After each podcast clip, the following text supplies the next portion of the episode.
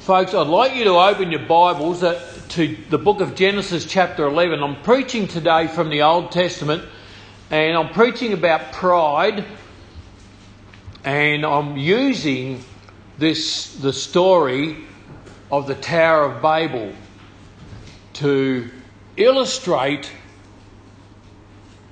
uh, not just what pride can do in our lives, but what God thinks about pride.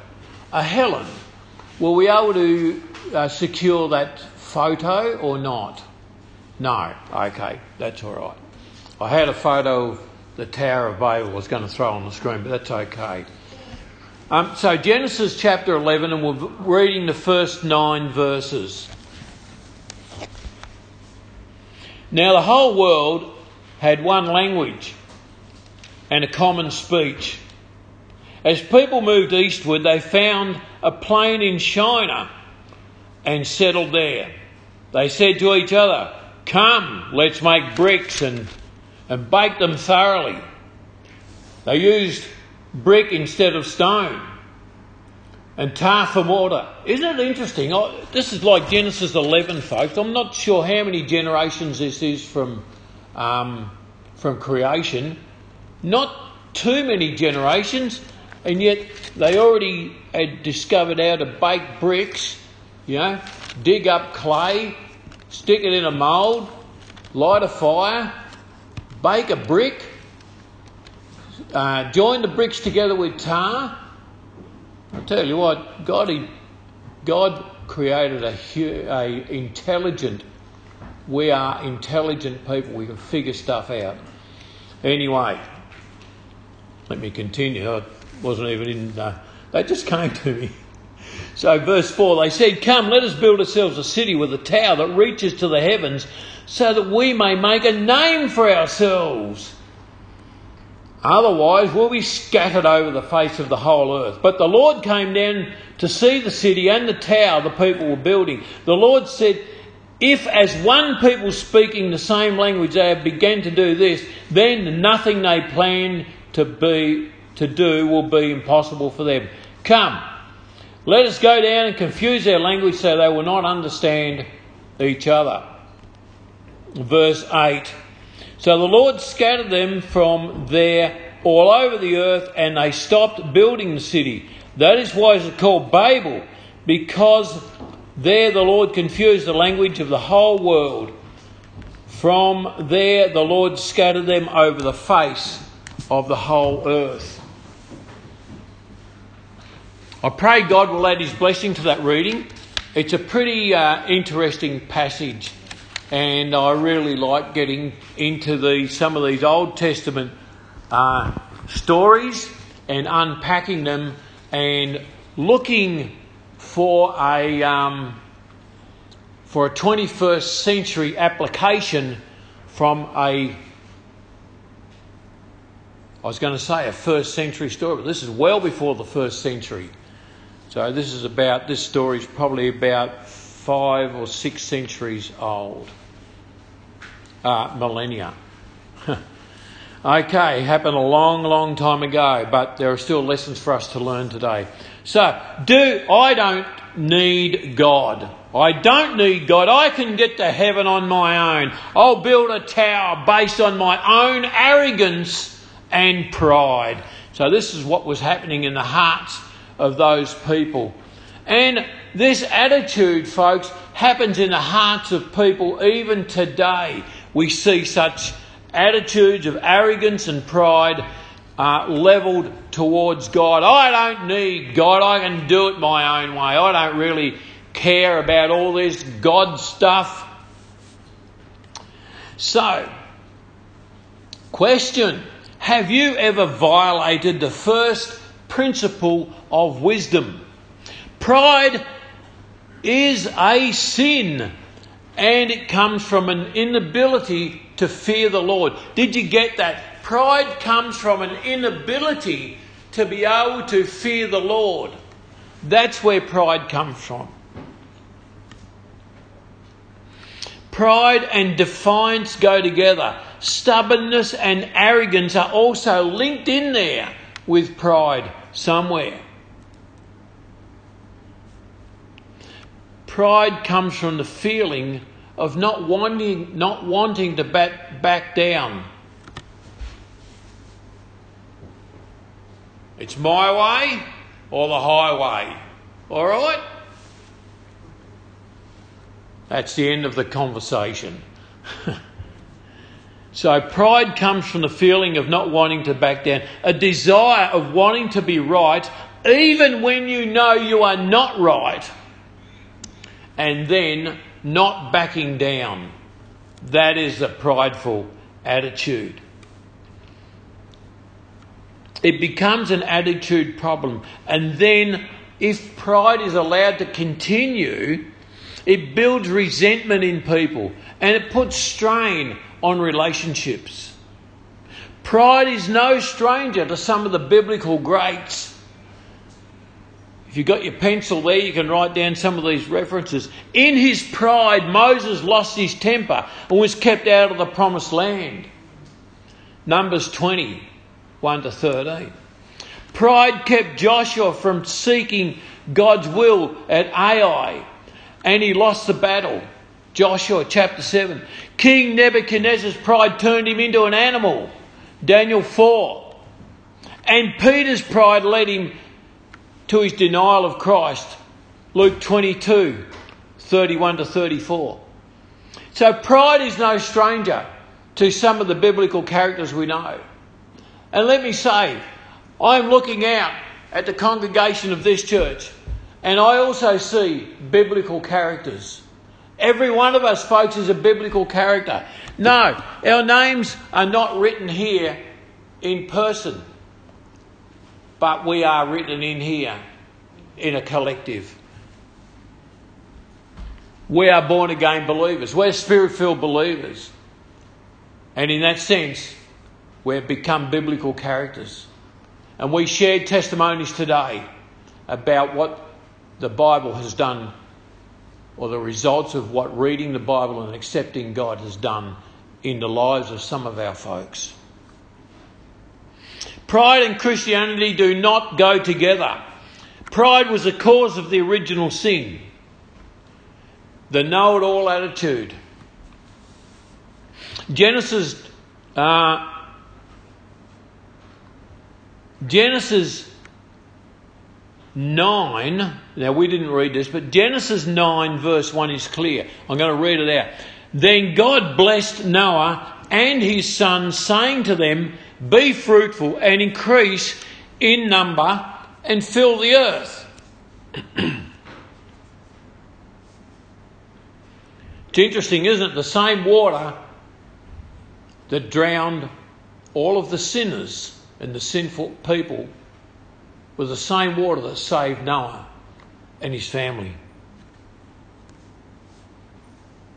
In verse 4, we see an act of disobedience towards God. These people did not want to be scattered all over the earth. They wanted to live in one place. They desired to enhance their unity and their strength, which had been the greatest potential, folks, for the greatest evil. God saw that nothing that they would do would be impossible for them.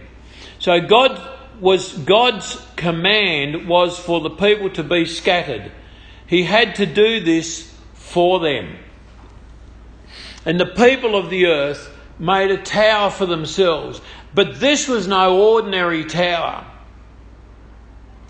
Now, I've done some research into Babylonian accounts, and written Babylonian accounts refer to the construction of the Tower of Babel uh, in heaven, its construction in heaven by God as a celestial city, an expression of pride. And these accounts say it was made by the same process of brick making described in verse 3, which we talked about. And every brick was inscribed with the name of the Babylonian god M A R D U K, Marduk. Every brick had Marduk written on it, the name of their god. This was a slap in the face to the Creator, wasn't it? Absolutely. Now, also, this tower was of a ziggurat design. That means it was a step like tower, and this is what I wanted to show in a photo. The base was like this, and then the second story.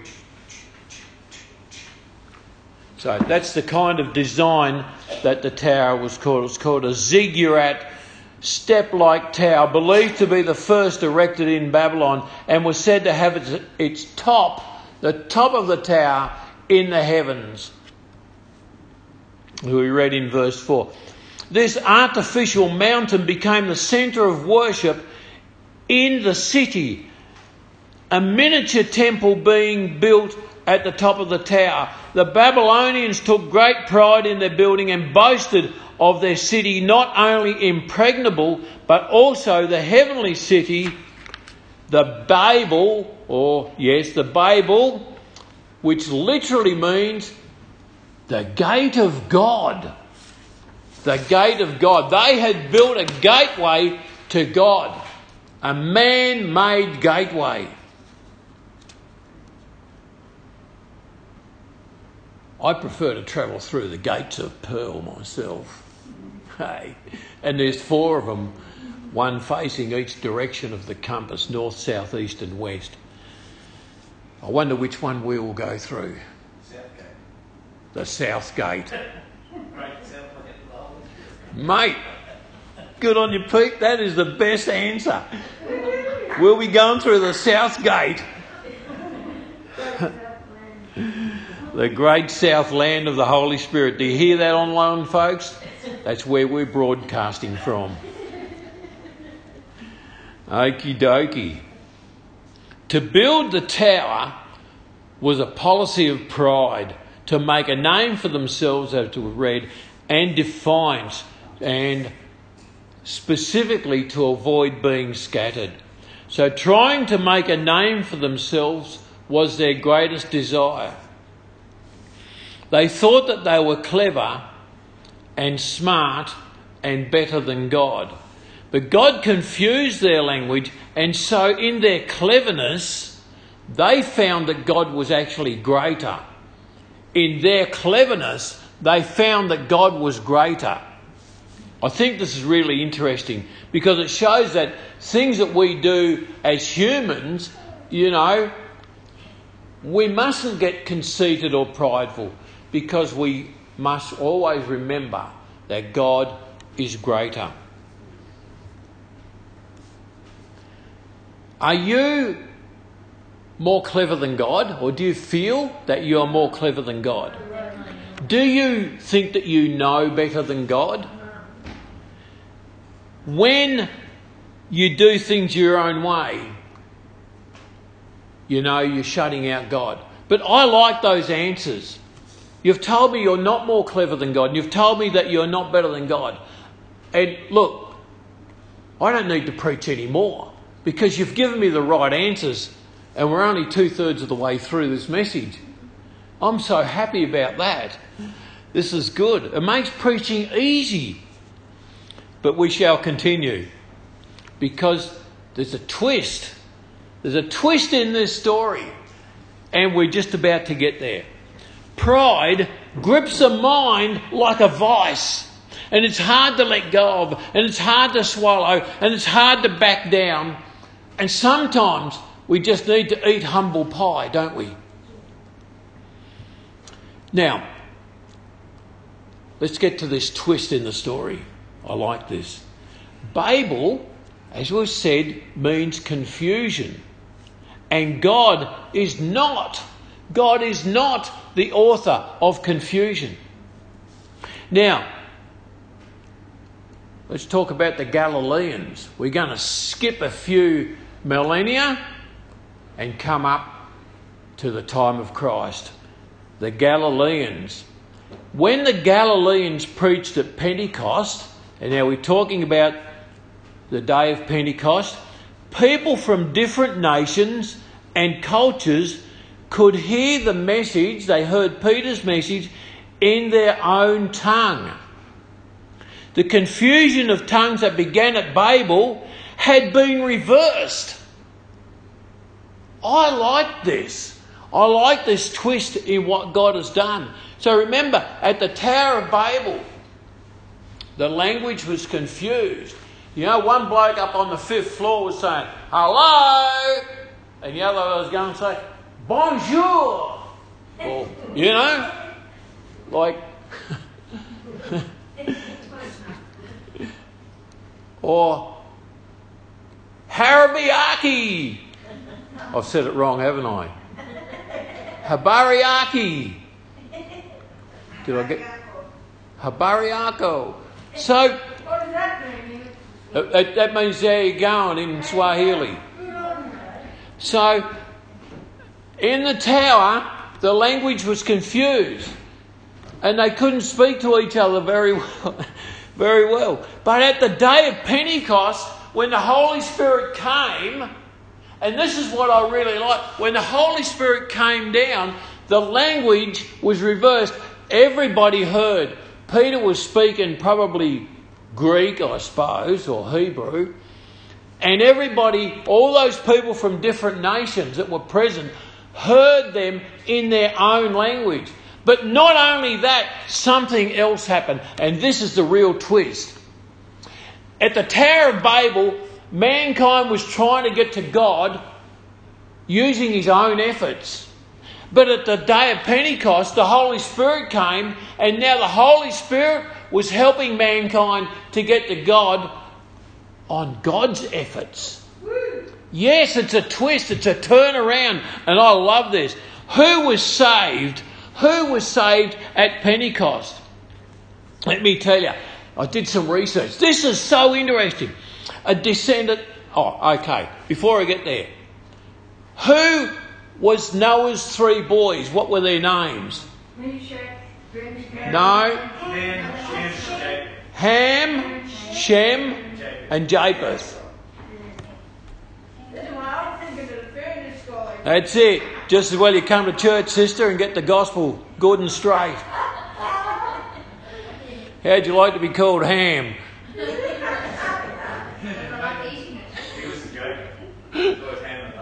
Ham it up. I like that. Alrighty. So, who was saved at Pentecost? A descendant of Ham was saved at Pentecost. Uh, an Ethiopian. You'll read about it in chapter Acts chapter 8. Okay? A descendant of Shem, Paul, was saved. You'll read about that in Acts 9. And unlike the uh, Gentile descendants of Japheth, sorry, and I've read something wrong there. And a Gentile, the Gentile descendants of Japheth were saved, and you'll read about that in Acts 10. So unity was not worked up by man, unity is sent down by God. And you'll read about that, and I encourage you to read Psalm 133 and Ephesians 4 1 to 6 when you get home. As we share the gospel, ladies and gentlemen, as we share the gospel with others, we're helping to unite what sin has torn apart. And as we share the gospel, I just love this statement. As we share the gospel, just get this into your spirit. As we share the gospel with others, we're helping to unite the very thing that sin has torn apart. To us, the tower may also picture fallen man's efforts to reach heaven by his own works instead of receiving salvation, folks, as a free gift. When Jesus returns, once again we will all speak one pure language and we'll worship on God's holy mountain. So don't let pride get in the way. If left unchecked, it can become an ugly sin. And that sin can destroy lives. It can break up families. It can destroy relationships. Be the first to apologise, okay? Be the first to back down. Be the first to restore the relationship. Don't build your own Tower of Babel. Don't worship the God of pride. Back off and worship Jehovah God and allow His presence to build you and guide you. Let's pray. Heavenly Father, we give you all the honour, praise, and glory today. Lord, we thank you for this story. And we thank you that we see a reversal, Lord, of what man tried to do to get to heaven on his own efforts. We see that reversal now. God, through the Holy Spirit, is leading man to, to, to heaven by God's efforts, by what Jesus did on the cross. We give you honour, praise, glory, and thanks in Jesus' wonderful name. Amen. Thanks for listening to a Wattle City Church podcast. If you download the Anchor podcast app and type Wattle City Church into the search engine, you can listen to more and great podcasts from Wattle City Church. Thanks.